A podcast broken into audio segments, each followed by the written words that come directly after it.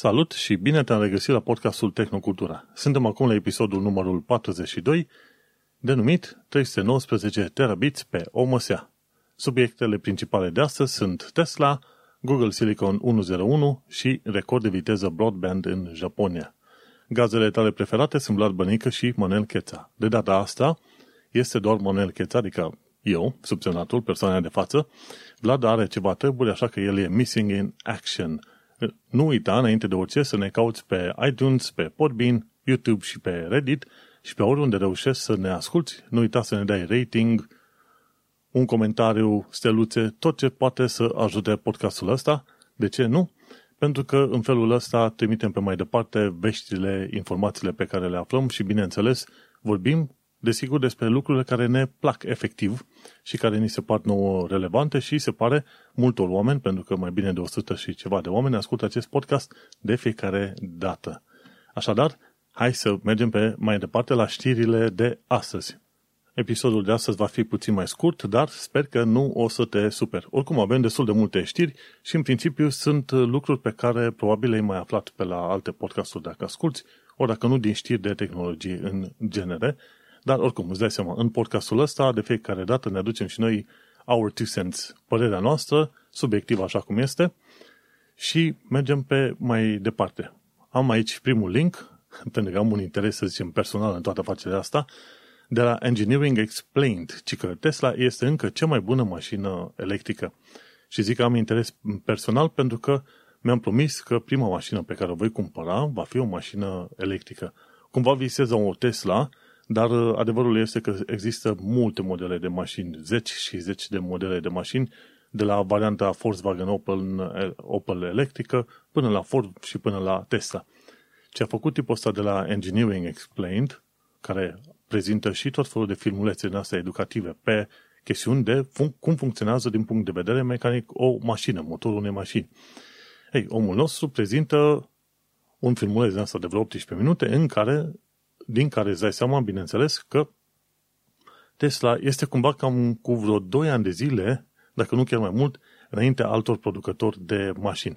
Asta înseamnă că nu va fi în continuare așa, dar adevărul e că el a făcut uh, niște teste proprii, a urmărit câteva rapoarte și a zis, măi, uite, până la urmă Tesla este totuși înaintea tuturor altor uh, mașini, chiar dacă cei de la Volvo, chiar dacă BMW, Audi, au pregătit fiecare modelele lor uh, electrice. Printre informațiile care m-au interesat, desigur, sunt cele legate de, ce știu, viteza de încărcare, cât de departe poți să mergi cu o mașină electrică, bineînțeles, unde ai puncte de încărcare. Și tipul ăsta de la Engineering Explained a prezentat câteva tabele din loc în loc și spune la un moment dat că, și asta e o informație chiar foarte faină, domnule, uite-te în tabelul ăla și vezi cu distanța, cu range-ul unei mașini electrice și gândește-te că mașinile în principiu astea electrice merg undeva până pe la vreo 70% din acel range. Dacă spune că are vreo 200 de km, înseamnă că merge undeva până la 150-160 de km. Și asta este un mod, să zicem, destul de bun de a te pregăti să iei o mașină electrică. Bineînțeles, vorbește și timpii de încărcare, de exemplu, de la 10 până la 80%, încărcarea bateriei, cât timp contează, la un moment dat erau ăștia de la Audi e-tron și Porsche Taycan 4, 4S, da, e 4S, citeam 45. Și arăta că au un timp foarte bun de încărcare, așa când, când e vorba să încarce foarte repede. Da? De exemplu, sunt unele mașini încarcă până pe la vreo 80% destul de repede, după care de la 80% până la 100% durează poate câteva ore bune. Și atunci nu îți convine. Și, bineînțeles, cumva Tesla a ieșit câștigător și în uh, punctele astea. Adică stai cu Tesla, încarci timp de 10 minute cu fast chargerul de la Tesla și după care te mai duci iarăși câteva zeci de kilometri. Pe când cu alte mașini probabil trebuie să stai 40 de minute, 60 de minute, chiar mai mult. Au făcut acolo testul ăsta. Nu uita să te duci în, uh, pe site-ul tehnocultura.com să găsești linkul cu filmulețul de la Engineering Explained Acolo explică mult mai mult în detalii și, bineînțeles, într-un mod mult mai profesionist decât aș putea să explic eu. Și a făcut uh, comparații, teste între câteva mașini, printre care Audi e-tron, Porsche Taycan, Tesla Model S și, bineînțeles, mai sunt Volvo XC40, Nissan Leaf și altele. Interesant lucru, Nissan Leaf și Ford Max, Mach Mach-E și Volvo XC40 au ieșit destul de prost în toate clasificările astea, dacă stau să mă uit pe aici. Și, de exemplu, pentru 100 de mile, de exemplu, ca să se încarce bateria, cel mai bun a ieșit, de exemplu, Tesla, modelul S, pe când cel mai rău a ieșit Nissan Leaf. Acum zice 11, dar asta nu înseamnă că e vorba de 11 ore, ci 11 minute la un moment dat. în graficul respectiv, la un moment dat, nu arată efectiv dacă e minute sau ore, dar în principiu este 11 minute pentru 100 de mile din asta. Și în diversele tabele îți arată, băi, ok, cât va dura, de exemplu, să faci o călătorie de 1000 de mile, adică 1600 de kilometri. Și printre cele care ies cel mai bine sunt, bineînțeles, e Tesla. Și de ce reușește să meargă atât de mult Tesla?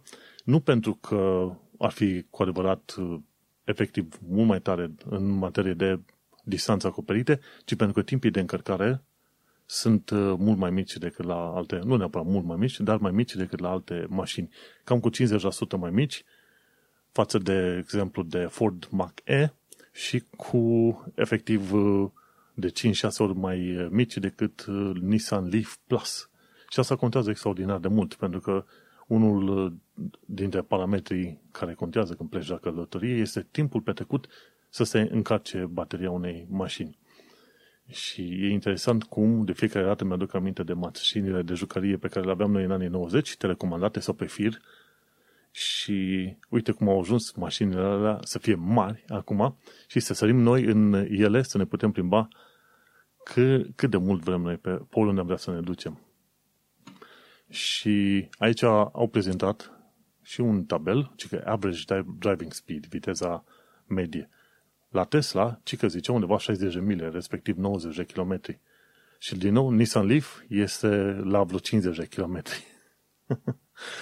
Hai, da, destul de prost. Dacă mergi cu mașinile la o călătorie foarte îndepărtată, foarte lungă, din, bineînțeles contează și, să zicem, uh, viteza cu care merge.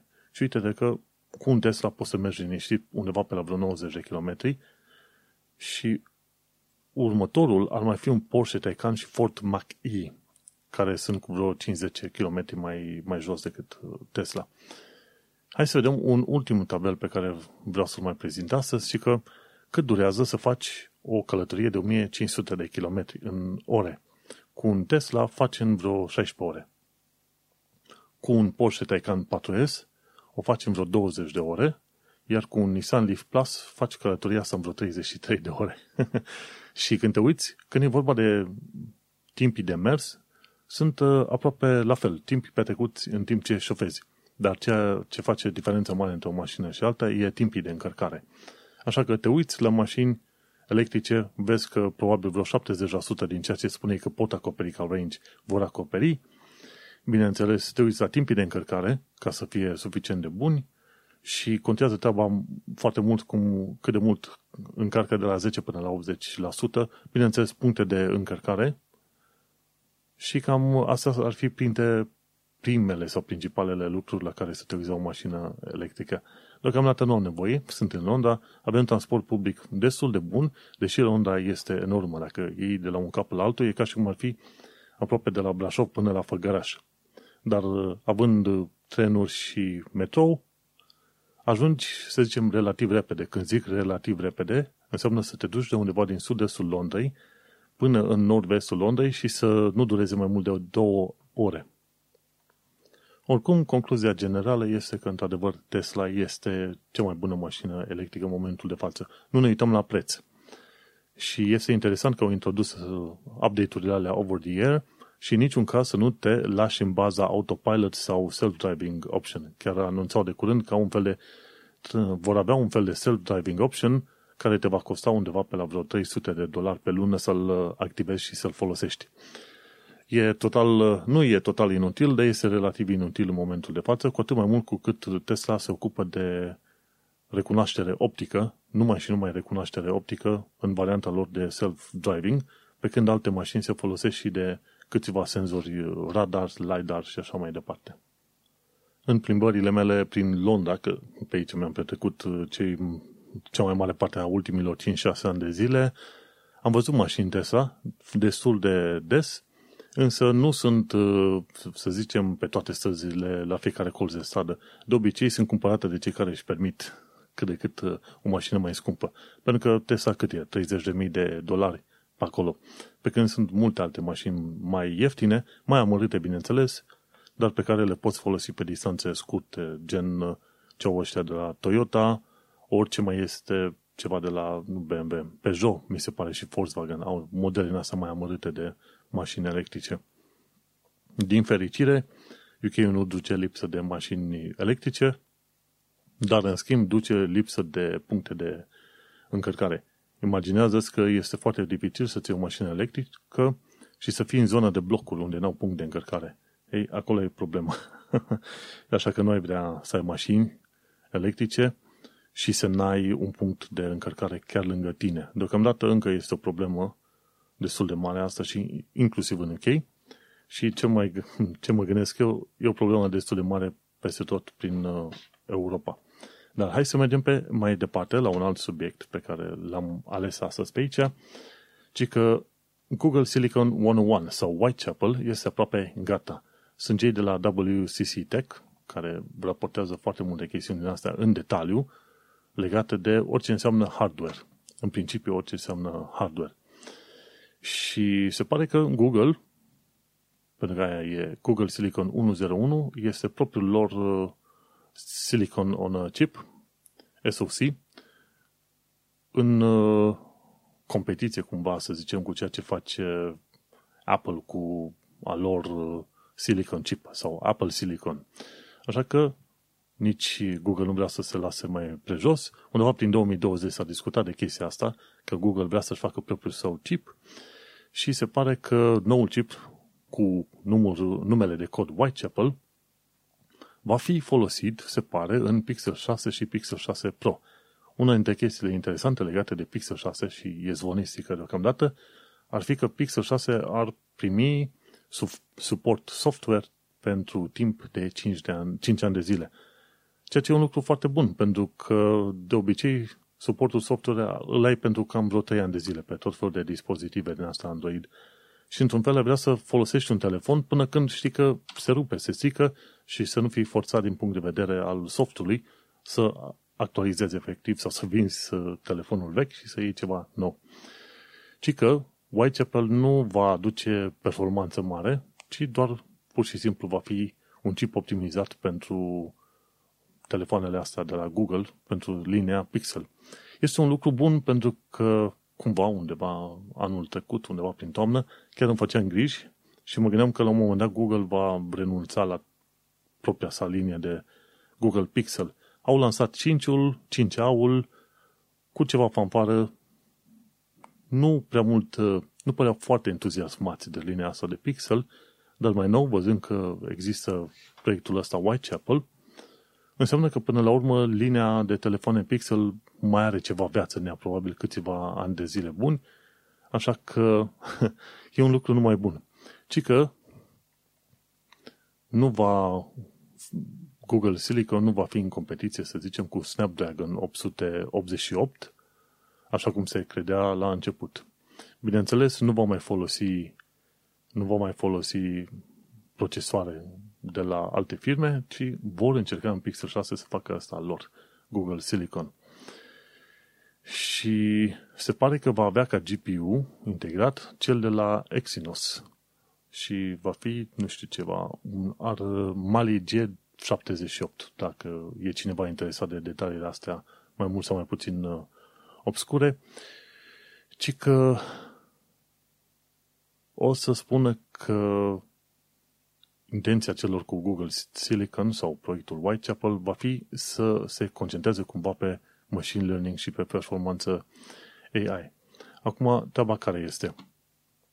Nu va fi ceva super performant, va fi o chestie nou inventată, uite cum este și acum Apple Silicon M1, ci că este foarte bun în, într-o mulțime de aplicații, dar în momentul de față lumea trebuie să scrie sau să rescrie aplicațiile pentru M1 și deocamdată performanțele sunt, uh, să zicem, ca în engleză, lacking. Nu ai suficient de multe uh, suficient de multă performanță ca să zic așa, să lauzi că e extraordinar de tare, e bunicel, însă te poți aștepta ca undeva în versiunea a doua să fie foarte bun. Așa că, pe de o parte mi-ar fi cam teamă să iau un Pixel 6 pentru că au un procesor nou nouț și cine știe ce baguri ar putea exista. Pe de altă parte, este interesant de văzut că, într-adevăr, Google se mișcă în direcția asta.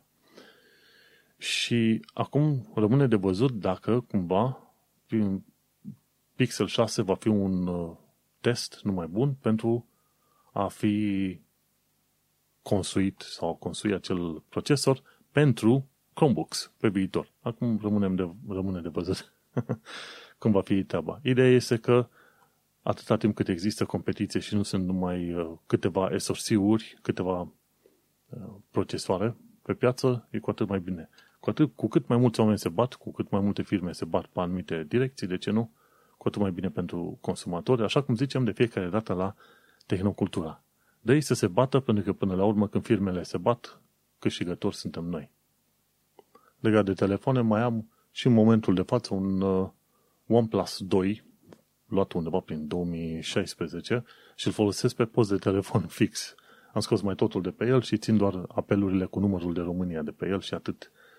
Și ține aproape o săptămână bateria. După ce ai scos social media de pe un telefon, o să țină cam o săptămână. Și am un Pixel 4 cu care sunt mândru și de care am povestit de atât de ori, că face poze foarte bine. Nu mă interesează că trebuie să facă un fel de lucru, muncă AI ca să genereze acele poze bine, ce este important de făcut este că odată ce la poza, vezi că arată aproape exact ca imaginea văzută de ochii tăi de mintea ta. Și asta este un lucru extraordinar de bun la telefoanele astea Pixel și bineînțeles am vrut cumva să fiu mai mult în ecosistemul Google și mai puțin în ecosistemul OnePlus care e deținut de chinezi sau sistemul Samsung care îți bagă tot felul de aplicații în alea pe gât, un bloatware din alea nesimțit. Singurul lucru care mă interesează este să aflu până la urmă când va fi lansat Pixel 6 și cât de mult va costa. După care, hai să sărim să cumpărăm uh, dispozitivul ăsta. Acum, cum bănuim că nu o să mai fie lockdown-uri din asta din cauza COVID-ului, lumea va veni cumva în uh, viața normală, în cursul normal al vieții și vom uh, vedea din nou lansări mai interesante, probabil, și mai plăcute. Acum, Ideea e că Pixel 6 este posibil să coste undeva pe la vreo 1000 de dolari, ceea ce nu îmi prea convine, că până la urmă pixelurile de fel au fost ceva mai ieftine. Acum cumva pare că Google vrea să sară pe varianta ceva mai, mai scumpă și atunci o să trebuiască să mă gândesc de două ori dacă chiar vreau să iau un Pixel 6 sau nu. Mergem pe mai departe, la următoarea știre de la Tom's Hardware, ci că Japonia bate UK la testul de viteză și discutăm aici de 319 terabits pe secundă. Anul trecut știu că am vorbit în podcastul ăsta Tehnocultura de ceea ce au făcut cei din UK, UK plus Japonia, un grup de cercetători, obținuseră undeva o viteză de 178 de terabytes, terabits pe secundă. Am pus bytes, dar nu știu de ce. Iar de data asta e aproape dublu, 319 terabits, terabits pe secundă Asta înseamnă efectiv 319.000 uh, de giga pe secundă. Asta înseamnă extraordinar de mult, dar uh, gândește-te, chiar mă uitam la un, moment, la un moment dat pe statisticile astea cu utilizarea internetului pe zi, pe internet, din, uh, pe zi, pe online. Din 90 până în momentul de față. Și îți dai seama, pe atunci aveai câțiva kilo, 56 de kilobits pe secundă, era o legătură de internet extraordinar de bună, iar acum avem în mod curent în zona de vest, în Europa de vest și în România, ce un gigabit pe secundă, un gigabit, efectiv, o enormitate. Nu un megabit, ci un gigabit, îți dai seama. Un megabit era deja de 20 de ori mai rapid decât ce aveau ăștia prin 90 și după aia înmulțește aia cu 1000. Și acum gândește-te că un gigabit, mai devreme sau mai târziu, va fi o legătură destul de slabă de internet. Uită-te că sunt oameni care în casă au vreo 5-6 device-uri conectate la internet tot timpul. Și inclusiv cu aparatele astea, gen telefon, chiar dacă nu folosești, nu te uiți la filme, nu asculti muzică pe telefon, numai având serviciile Google, de exemplu, cum e Pixel, comunică cu serverele Google și consumă undeva pe la vreo 400 de mega pe lună. Doar așa, trimițând uh, niște date text, ceva informații de localizare și cam atât. Și gândește-te că în fiecare zi, dacă te uiți un, un film două de Netflix, deja consumi 5, 10, 20 de giga, extraordinar de mult și cumva în urmă cu vreo, chiar și cu 10 ani de zile, părea o chestie extraordinară să îți downloadezi jocuri de pe internet, care jocuri de 70-100 de giga, și să le downloadezi în, ce știu, 10-15 minute dacă ai legătură din aia de 1 gigabit. Și ceea ce ni se pare nouă, viteza de 319 terabits pe secundă, gândește-te că în probabil 10-20 de ani de zile vom putea avea și noi acasă 10 gigabits, 50 de gigabits legături de internet. În momentul de față și la fel cum s-a spus atunci când au, când au făcut ăștia standardul pentru adresele asta pe IPv4. Ce spuneau ei? Măi, 3,2 miliarde de adrese, așa cum sunt cele pentru IP versiunea 4, vor fi mai mult decât suficiente pentru, pentru toți oamenii. Uită-te că noi suntem în anii 90 acum și abia avem, ce știu, 50-100 de website-uri pe toată, pe toată planeta. cât, cât de mult s-au înșelat oamenii pe atunci, când au văzut la un moment dat că acum ești obligat să ai servicii de asta NAT, NAT și alte chestii, prin care îți permite să ai o singură adresă IP acasă, dar având un uh, router care creează adresa IP pentru rețeaua internă, prin serviciul ăla DHCP, să ajungi până la urmă în punctul în care tu nu ai numai 3,2 miliarde de adrese IP necesare, ci ai câteva zeci de miliarde. Și atunci, și mai ales cum e cu IoT-ul ăsta, ajungi să ai nevoie nu mai zeci de miliarde, ci sute de miliarde în foarte scurt timp. Și așa, uite cum istoria ne arată că lucrurile, lucrurile care ni se par noi puțin probabile sau poate chiar imposibile, vor fi probabile într-un uh, timp mai, uh, mai rapid decât ne așteptăm noi și după aia va trebui să umblăm cu tot felul de soluții în astea, patch-uri, bandaje, până reușim să venim cu varianta nouă.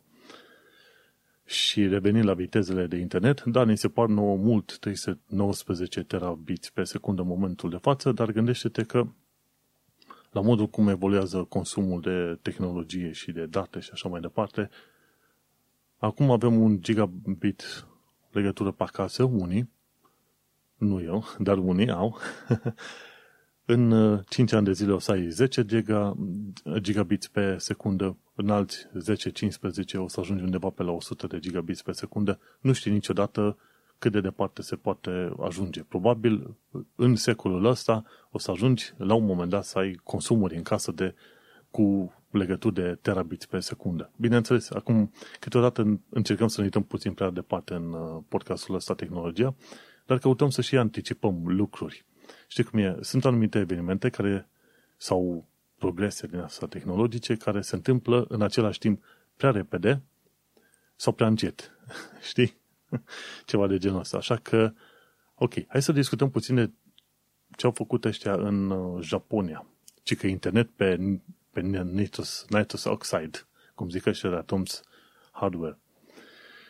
Și o, o echipă de ingineri de la National Institute Information and Communication Technology din uh, Japonia au testat și au obținut chiar 319 terabits viteză pe secundă, efectiv pe secundă. Și au folosit, bineînțeles, fibre optice și au avut nevoie, bineînțeles, să, să folosească de chestiuni extra. Și anume, cum au obținut viteza asta? Prin folosirea a multor fire de, efectiv, multor fire de fibră optică și au testat-o pe 3000, 3001 km, foarte interesantă faza asta, și au dat o explicație destul de tehnică, știi, cu canale pe mai multe benzi. Efectiv, ce s-a întâmplat? N-au trimis, n-au folosit lumina pe o singură lungime de undă, ci au folosit mai multe lungimi de undă și cum, am cum am discutat și noi într-un episod uh, mai de mult, poți să transmiți informație prin acea fibră optică pe mai multe lungimi de undă, una, în faze diferite, o al doua chestie, și în polarizări diferite. Și atunci când combine asta trei, poți să transmiți informații extraordinar de multe. Și un lucru, o proprietate foarte interesantă a undelor, de orice fel, fie că sunt unde mecanice, fie că sunt unde electromagnetice, este că își rețin, își rețin efectiv in, in, independența, ca să zicem așa. Când două valuri se întâlnesc, nu se anulează, ci la un moment dat se construiește un val mai mare, după care fiecare val în sine, fiecare val, efectiv, își continuă drumul, fiecare undă își continuă efectiv uh, drumul pe mai departe în propagarea sau prin orice mediu. Și tocmai de aceea poți să folosești într-un, uh, într-un asemenea fir optic lungimi de undă diferite, faze diferite și, bineînțeles, polarizări diferite. Și au spus că pentru a putea transmite asemenea viteză pe, pe o distanță de 3000 de km au trebuit să inventeze niște aparate noi ca să facă retransmisia de datele, de date. Și, bineînțeles, așa cum uh, concluzionează și ăștia de la Tons Hardware, e aproape imposibil de imaginat ce poți face cu atât uh, bandwidth. Păi, acum ni se pare ciudat, dar în 20 de ani de zile o să ni se pare o chestie total uh, obișnuită. Apropo de chestii total obișnuite, de exemplu, tu știi că Amazon și probabil și Microsoft au camioane care trans, transportă date dintr-o parte în alta a SUA și efectiv cum transportă, adică îi pun SSD-urile sau hardurile în camioanele respective, în containere, pentru că este mai rapid să ducă cantități vaste de date dintr-o parte în alta a SUA decât să le trimită prin uh, fir, prin, chiar prin fibra optică. Și atunci gândește-te asemenea lucruri, adică asemenea viteze enorme, vor fi folosite, bineînțeles, în, în principal de către mediul enterprise, de firmele mari. Amazon, Google, Facebook, ce vrei tu, ăștia au nevoie să transmită extraordinar de multe date pe acolo și atunci nu discutăm de un singur giga pe care trebuie să-l trimită într-o oră. Discutăm de tera sau sute de tera în fiecare zi. Și, și atunci când ai atât de multe detalii, cei de la Amazon și Microsoft și din alte părți nu vor mai trebui să folosească camioane, să pună containere de alea lungi, pline cu harduri și SSD-uri, ca să transmite datele de acolo-acolo, ci pur și simplu vor putea folosi într-adevăr noile sisteme inventate de către ăștia de la, de la institutul ăla. Hai să mă uit cum îi zice, că e un institut destul de lung așa. Numele e destul de lung. E, yeah, da, National Institute of Information and Communication Technology. N-I-C-T. Bun. Felicitări lor și sperăm că pe viitor Amazon nu va mai avea nevoie să folosească camioane să transmită date de colo-colo prin SUA sau probabil prin alte părți ale lumii. Că tot vorbeam de camioanele Amazon. Uite, m-am uitat acum să caut pe, pe net ce fel de serviciu și uite, se pare că până la urmă Amazon, nu numai că au făcut pentru chestiunile lor interne, sunt multe date de colo-colo, au și un serviciu anunțat de ei încă din 2016, numit AWS Snow Mobile. Și AWS Snow Mobile este un serviciu de transfer de date în uh, zona exabiților. Ai giga, ai tera, ai peta și după aia exabiților. Și un exabit este efectiv un uh, miliard de terabiți. Gândește-te cât de multe date trebuie să ai acolo. Și poți să transmiți, cică, undeva pe la 100 de petabytes pe fiecare Snow Mobile, care Snow Mobile ăsta este, de exemplu, un shipping container de vreo 15 metri lungime, tras de către un uh, camion. Și în prezentarea ăstora de aici, de la uh, AWS Snow Mobile, containerul ăla este simpluț. Nici nu pare că ar fi interesant din niciun fel de punct de vedere. Știi, un container simplu, dar de fapt la transferă eh, cel puțin 100 de petabytes de date. și ce se întâmplă? Prima oară se ducă și cu camionul respectiv la data center-ul tău, tu din data center-ul tău încarci în uh, acel snowmobile și după aia vor lua datele respective, le vor duce la data center-ul de la AWS. și uite, vezi? Nu știam că până la urmă îi, uh, Amazon oferă ca serviciu pentru firmele mari treaba asta. Și e foarte interesant. Bun de știut. Dacă ai prea multe date, folosește AWS Snow Mobile ca să transferi datele de la firma ta către ăștia de la Amazon. după ce am fost uh, mirat așa de interesantul ăsta serviciu AWS Snowmobile, hai să mergem la alte chestiuni. O, alte, o altă treabă care ne miră foarte mult, descoperită în The Guardian, firma israeliană NSO, care creează tot felul de software de hacking pentru, uh, pentru țări, ci că NSO a fost luat la șuturi pentru softul Pegasus, vândut regimurilor autoritare. Și despre asta s-a discutat și în podcastul This Week in Tech 832, care a apărut undeva pe ieri. Și, de fapt, softul ăsta Pegasus ce este? Este un soft de urmărire și de malware creat de firma NSO din Israel, care se folosește de vulnerabilități zero day, care n-au fost încă descoperite de Android sau cei de la Apple, iOS, și atunci ce se întâmplă? Odată instalat malware-ul respectiv, poate asculta mesaje, poate face înregistrări video, totul fără ca tu să-ți dai seama. Și se pare că a fost, în softul respectiv, a fost înregistrate vreo 50.000 de numere de telefoane, inclusiv de la activiști și jurnaliști. Și o bună parte din uh, țările care au uh, comandat acest serviciu sunt uh, Arabia Saudită, Maroc, Mexic, Ungaria, Turcia, tot felul de țări din astea care au probleme, care au probleme cu, cu democrația, ca să zicem așa. Și cei de la The Guardian știi că fac reportaje chiar foarte bine puse la punct, un fel de activism civic pentru toată lumea, ca să zicem așa. Și cei de la NSO spun că fac softul respectiv și îl vând țărilor uh, autoritare în ideea că softul respectiv trebuie folosit pentru a combate terorismul și cine știe ce activități ilicite. Dar scuza pe care o prezintă ei are zero valoare. De ce? Pentru că acela soft poate fi folosit în, uh, în scopul urmăririi, să zicem, jurnaliștilor ori activiștilor din orice fel de țară.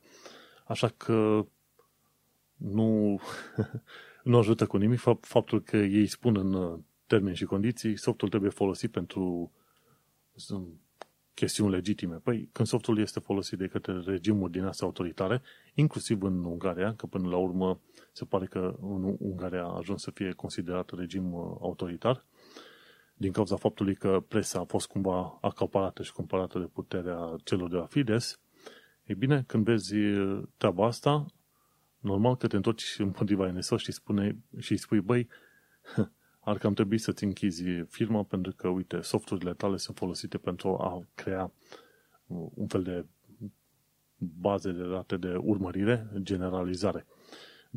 Și atunci, în, și în podcastul ăla, This Week in Tech 832, s-a discutat, băi, una este când un hacker oarecare ți-a intrat în detaliile de telefon și ți-a furat uh, contul bancar. Alta este când uh, întregi țări fac treaba asta și își urmăresc uh, cetățenii, mai ales cetățenii care sunt implicați pe chestiuni de jurnalist și activism.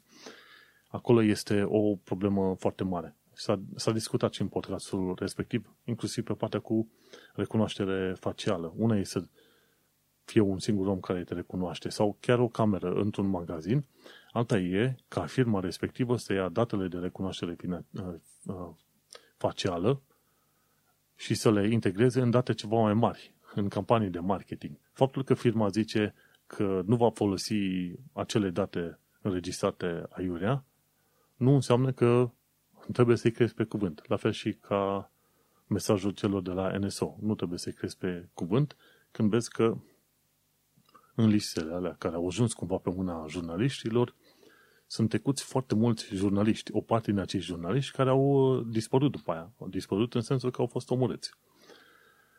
Așa că este un scandal destul de mare, iar în, în UK, The Guardian prezintă cam în fiecare săptămână un set nou de, de documente și dovezi și articole legate de programul ăsta Pegasus de la cei de la NSO.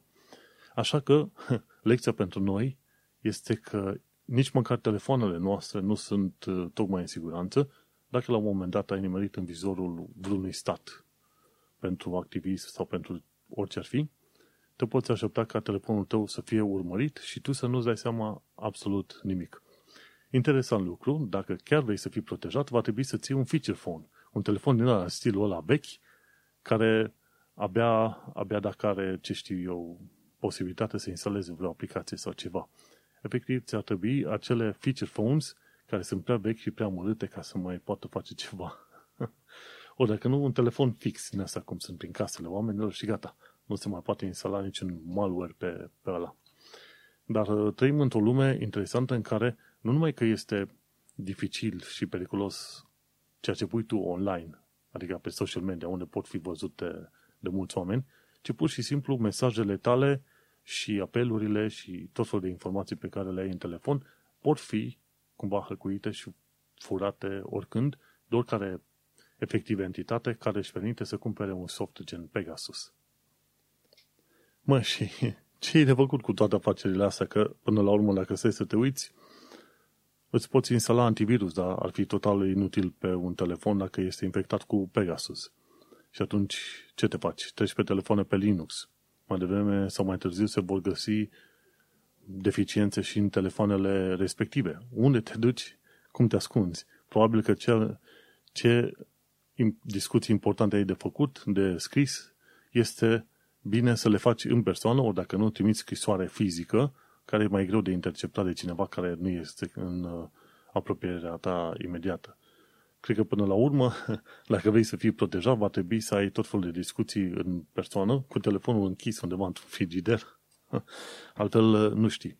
Trăim într-o lume foarte interesantă și sunt curios să văd ce se întâmplă cu iOS și Android cumva Android, Google recunoaște că există anumite bug și atunci trebuie rezolvate, au și un program, pe când uh, cei de la iOS se bat cu pumnul în piept că îi fac cea mai sigură platformă și atunci cercetătorii nu au acces pe atât de mult la platforma iOS pe cât au la Android în materie de securitate și de raportare a problemelor de securitate.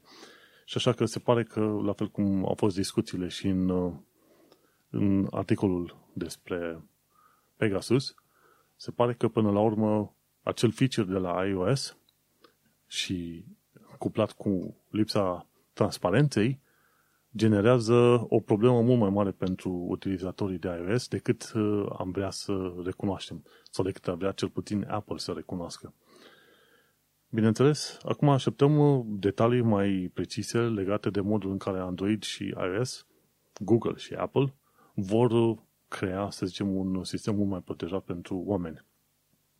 Știi cum este? Este ușor să zici că, măi, you had one job to do, știi, când uh, instalezi un uh, sistem de operare pe un telefon sau o aplicație, dar adevărul e că lucrezi în, uh, într-un domeniu în care nu este foarte dificil din punct de vedere a software engineering, cum este front-end development-ul. Și chiar și așa, există o mulțime de tool există o mulțime de lucruri pe care le poți face și sunt uh, tot atât uh, de multe situații în care poți să dai uh, greș. În modul în care scrii codul prin aplicațiile pe care le folosești, mai ales când folosești Node și tot felul de package-uri, ei, fiecare package din ăla ar putea, fi o, ar putea avea o dependență care are vulnerabilitate de care tu nu știi la un moment dat. Și atunci poți să zbulești serverul tu instalând chestiuni care par a fi numai bune de pe NPM.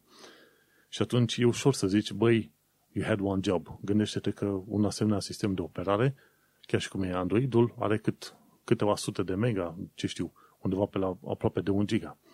Ei, într-un giga de date și de fișiere ai probabil destul de multe ocazii prin care să existe breșe de care nici măcar tu nu știi sau mulți alții nu știu.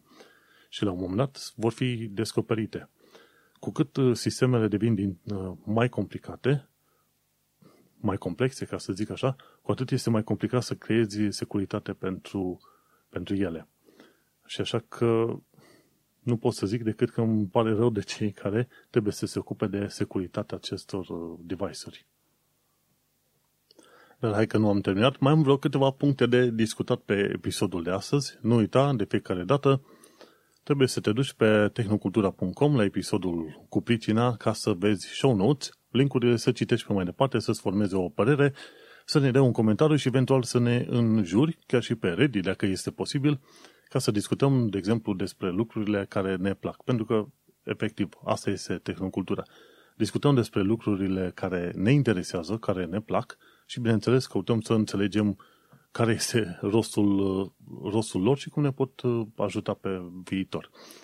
Și hai să mergem pe mai departe. Am niște ranturi aici legate de gaming. Bineînțeles că îmi plac uh, jocurile video. Dacă ai fi recunoscut treaba asta în urmă cu vreo câțiva ani de zile, s-ar fi uitat urât oamenii la tine.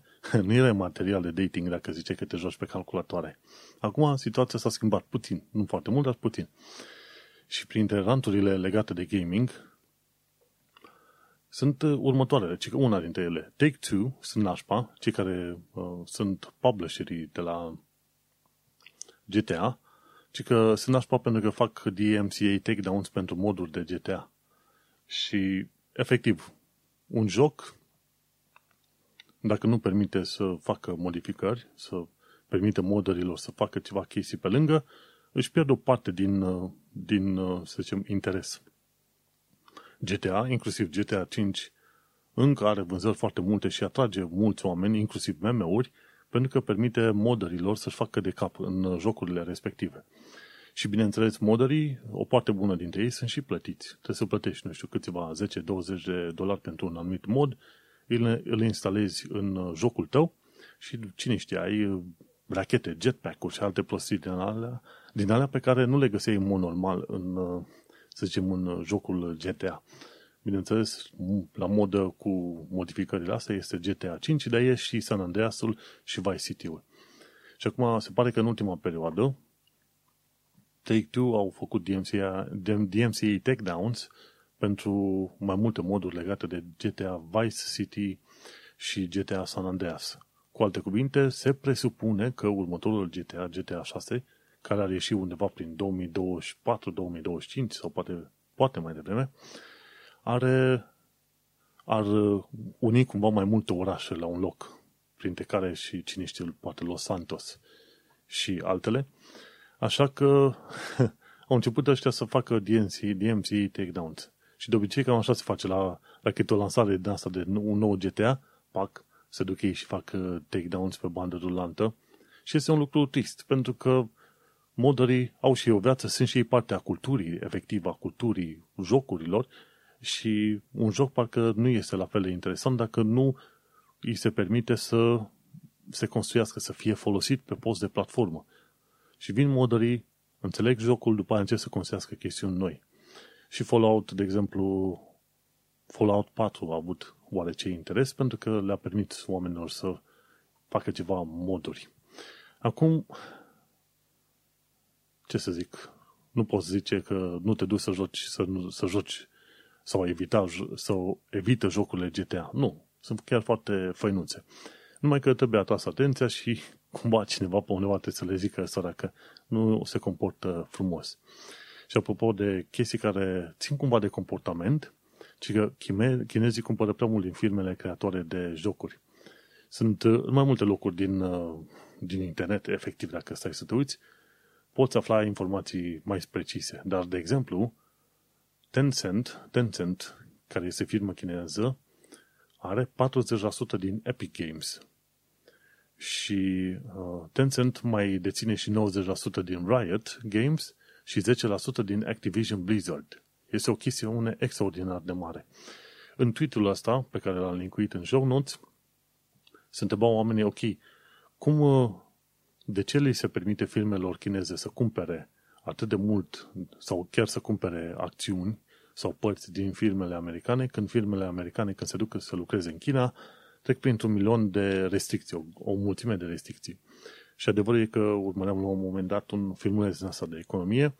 Dacă vrei să investești în China, din ce am înțeles eu, trebuie să respecti o tonă de restricții, să, să ai ca angajat pe banii tăi niște cenzori în interior în firmă și să ai și uh, political appointments, ceva de genul ăsta, tot în uh, firma ta, ca oamenii respectivi să raporteze către guvernul comunist. Și atunci, în funcție de situații, ok, te duci și faci acolo afaceri, dar bineînțeles trebuie să urmărești regulile lor uh, stricte comuniste.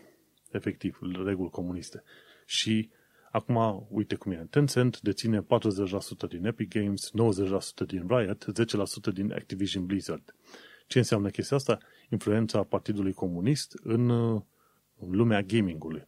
Și tocmai de aceea nu o să vezi în foarte multe jocuri de la firmele sau platformele astea, nu o să vezi prea multă critică a să zicem, guvernului chinez sau ceva contra Chinei sau chinezilor, să zicem, în genul ăsta, știi, ceva critic. Și este, este o chestie în care s-a, de care s-a discutat de multe ori și despre care discutăm și noi în podcastul ăsta, mă, influența asta a comuniștilor în jocuri, mai devreme sau mai târziu o să afecteze și în alte direcții. Ok, deocamdată cenzurează o mică parte aici acolo de China. După aia mai încolo trec și implementează niște chestiuni de propagandă în tot felul de jocuri. Și mai încolo, mai încolo, în timp vor avea tot mai mult curaj ca să zică, să împingă, să zicem, totul uh, pe față. Tot felul de ideologii și campanii din astea comuniste. Așa că partea cea mai faină ar fi fost ca niciun fel de firmă chineză să aibă voie să se atingă nu numai de jocuri, ci de multe alte firme când este vorba de investiții. Ori, dacă vor să investească în firmele astea, să n-aibă, să zicem, decizii, putere de decizie editorială și multe alte chestii din astea, știi? Una este să, să te duci tu să faci afaceri în uh, China și ți se impun reguli, ei bine, dacă ei, și vor, ei vor să facă afaceri în SUA și cu firme din SUA, atunci să se impună reguli similare lor. Și hai să mergem la un alt rant pe care îl aveam uh, pregătit pe aici, legat de DRM-uri. și mai nou e vorba de DRM-ul pentru e-book-uri, care este mai rău decât cel pentru jocuri. Îl urmăresc pe un tip foarte vechi, uh, foarte, să zicem, uh, înțelept pe ale programării e Terence Eden, care a fost, mi se pare, și la Cluj, la un moment dat, invitat să vorbească pe chestiuni de tehnologie și programare, acum ceva ani de zile, și Terence Eden zice că el vrea să facă un lucru bun, să susțină mici magazine independente și nu Amazon. Dar acum acele mici magazine independente vând cărți și cum le vând? Vând prin Adobe Digital Editions. Și atunci, care este treaba? Adobe Digital Editions are diaremuri pe cărțile cumpărate. Și sunt situații în care nu poți să citești cartea cumpărată și făcută, formatată special pentru Adobe Digital Editions. Și asta este un alt lucru urât și enervant pentru efectiv e-book-uri, ca să zicem așa. Diaremul în sine este o prostie extraordinar de mare, pentru că la un moment dat cine vrea să spargă diaremul o face pentru jocuri video, pentru filme, pentru pentru cărți. O va face. Și acum diaremul îl blochează și îl încurcă tot pe omul cinstit care plătește și vrea să fie, să zicem, legal legat de acele produse. Așa că în continuare am să zic și o să mai zic de multe ori, diaremul este o idee foarte proastă și mai ales modul în care Ubisoft implementează diaremul pentru jocurile video ceva în genul Always Online. Dacă serverul de DRM pică sau au o legătură proastă de internet, ori am eu legătură proastă de internet, nu de, mult, nu de puține ori, ori jocul Assassin's Creed Valhalla m-a scos din joc efectiv. Ești în mijlocul misiunii, te scoate efectiv din joc pentru că nu poți să comunice cu serverul de la Ubisoft. Și asta e o chestie nesimțită. Dacă tu faci chestii de DRM de verificare, fă la început de joc și lasă-mă în pace. Și tocmai de aceea urăsc ideea de DRM pe oriunde ar însemna, pentru că este total inutilă. Nu de puține ori au fost discuții de genul, dar creatorii de conținut, ce se întâmplă cu ei, de exemplu, când uh, se discuta de muzică și filme piratate? Păi mă, ăla care piratează, oricum nu-ți, nu-ți cumpăra filmele, melodiile, jocurile care sunt ele acolo. Pentru că oricum nu le cumpăra, că nu-și permitea sau că nu vrea. Iar cel care vrea să susțină, va cumpăra și va plăti. Așa că, introducând restricțiile astea, nu ajută efectiv, nu ajută pe nimeni. Și mai ales că, din când în când, uite cum sunt jocuri gen Fuel, jocul ăla a fost vândut prin 2010. Eu îl joc acum în 2021. Când ascult podcasturi, mă duc pe dealuri în sus și în jos cu mașina, mă prim pe dealurile din jocul la Fuel. Are o hartă enorm de mare, cu vreo 14.400 de kilometri, ceva cam, ce știu, ceva în genul suprafaței Londrei, și te plimbi pe acolo-acolo de, de nebun prin jocul ăsta Fuel. 14.000, nu de 10 ori mai mult decât suprafața Londrei, da. Și am plătit jocul pe două platforme diferite. și inclusiv la cei de la, cum îi zice, creatorii jocului, nu mai am idee, am, acum am un lapsus, inclusiv pe Steam. Și n-am putut să activez jocul pentru că serviciul lor Securom nu mai funcționează. Și atunci am ajuns să folosesc jocul piratat. L-am plătit în două, în două platforme diferite. Și trimițând e-mail către ei, băi, oameni buni, dați-mi codul de activare pentru că l-am cumpărat acum de curând. Acum de curând, fiind acum 2 ani de zile, știi? Și mi-au răspuns aia, păi jocul nu mai trebuia vândut, nu avea voie să ți-l vândă, pentru că noi l-am scos de la vânzare în 2000, cât era, în 2016-2017. Și atunci, bun, dacă l-au scos de la vânzare, de ce nu au luat legătura cu cei de la Good Old Games, de la GOG? GOG îți dă tot felul de jocuri DRM free. Și atunci măcar și ei o treabă și bună, plătea acolo pentru jocul ăsta DRM free și gata, te vedeai rezolvat. Dar nu, nici n-au pregătit varianta DRM free și nici nu, nu-ți dau codul, deși ai ajuns să plătești pe două platforme diferite. Nervozitate mare, dar uh, cam, cam asta este treaba. Adevărul e că DRM-ul nu ajută pe, nu ajută pe nimeni. Doar, doar face viața oamenilor, uh, efectiv face viața oamenilor mai grea. Hai să mergem pe mai departe la știri pe scurt, pentru că deja se încheie ora și am discutat probabil prea mult. AP News, Associated Press, cred că e AP News, spune că se dau 10 milioane de dolari recompensă pentru cine aduce informații despre atacatorii ransomware. Ei, s-a discutat de multe ori că ransomware-ul ăsta este un atac prea, prea urât, strategic, și care lovește în obiective strategice de importanță strategică, respectiv spitale, transport, energie și așa mai departe. E bine de văzut că până la urmă, cel puțin guvernul SUA, dacă nu alte țări, se hotărăște să intervină mai puternic în domeniul ăsta și ok, zice 10 milioane recompensă pentru cine aduce informații despre atacatori. Asta înseamnă că la un moment dat hackeri din SUA sau poate chiar din altă parte a lumii îi descoperă pe ăștia care fac ransomware și pot să transmite informațiile către FBI în SUA ca să ia niște bani frumoși. Și așa că vei ajunge în punctul în care, mai devreme sau mai târziu, o să vezi hackeri, uh, cum îi zice, mercenari, ceva de genul ăsta, știi? Ok, hackeri care au scopul precis de a vâna alți hackeri care fac uh, ransomware-urile astea. Și este bine că până la urmă SUA ia o poziție mult mai puternică decât ok, poliția va investiga și va fi totul bine. Nu, trebuie intervenit mult mai direct și mult mai puternic pentru că la un moment dat uh, oameni chiar au murit din cauza faptului că spitalurile nu au putut funcționa cum trebuie din cauza ransomware. Așa că, știre foarte bună, dacă te pricep la hacking, de ce nu uite? Premii de 10 milioane de dolari. Tom's Hardware, ci că Intel vrea să cumpere Global Foundries pentru 30 de miliarde. Global Foundries sunt uh, creatori de chipuri, dar nu în zona high-end, ci în zona mid to low-end. Și mi se pare că de curând ei vreau să facă un IPO, să iasă pe piața publică. Dar uh, cine știe, dacă Intel va reuși să cumpere Global Foundries pentru 30 de miliarde, de ce nu cu atât uh, mai bine? Cumva Intel vrea să, să își împartă cumva mai bine, mai distinct partea de design de chipuri și partea de creare de chipuri. Și pare a fi o idee destul de bine, pentru că, în mod istoric, Intel ei își fac propriul lor design de chip, dar sunt și ei care îl uh, produc. Și se pare că, dar fiindcă nu au diviziunea asta a specializărilor, Intel a rămas puțin în urmă, în urma altor firme.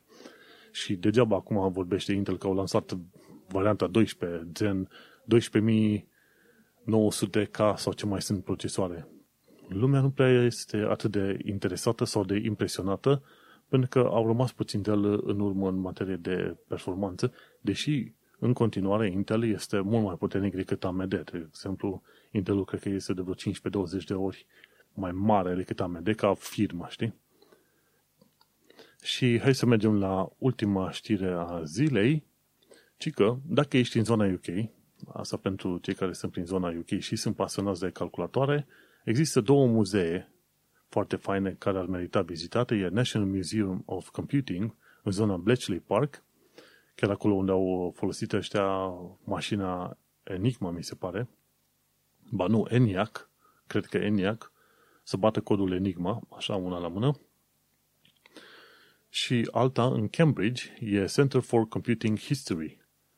Și cât de des o să pot sau când o să pot în viitor o să merg și o să vizitez asta două muzee, pentru că mi se pare că la Center for Computing History în Cambridge chiar au un walk-in uh, CPU, un procesor în care poți să intri în el și are niște butoane care poți să spui, ok, câți megahertz sau câți kilohertz, ce viteză să, de funcționare să aibă. Așa că abia aștept să treacă perioada asta de vreo două, trei săptămâni după al doilea vaccin, după care să mergem și noi să vizităm uh, muzeele astea foarte interesante legate de calculator. De ce nu? Pentru că ne plac calculatoare și mie și lui Vlad Bănică, ne plac jocurile video și, bineînțeles, activăm un domeniu ăsta al tehnologiei care cumva se învârte în jurul uh, computerelor, nu cumva, ci în mod sigur se învârte în jurul computerelor și, bineînțeles, uh, prin extensie a procesoarelor, a plăcilor video și așa mai departe. Oricum, cam uh, asta am avut de zis pe astăzi, o oră întreagă de auzit și de povestit tot fel de lucruri, mai puțin sau mai relevante pentru tine. De ce nu? Dacă ai vreun comentariu, vreun sfat, vreo sursă despre care să vorbesc uh, cu Vlad pe aici în episodul ăsta, de ce nu? Nu uita să intri pe Reddit, avem propriul nostru sub-channel pe acolo, subreddit, este efectiv, se numește slash r slash tehnocultura. Efectiv, așa se numește. Și când ai ocazia, de ce nu, intră pe Tehnocultura, acolo lăsăm mesaje destul de rar, ca să zicem, așa când comunicăm. Uite, avem un episod nou de podcast. Dar invităm discuții, pentru că în fiecare zi mă uit pe canal să văd dacă au mai venit oameni și au mai povestit despre lucruri. Sper că și episodul ăsta a fost relevant și interesant pentru tine.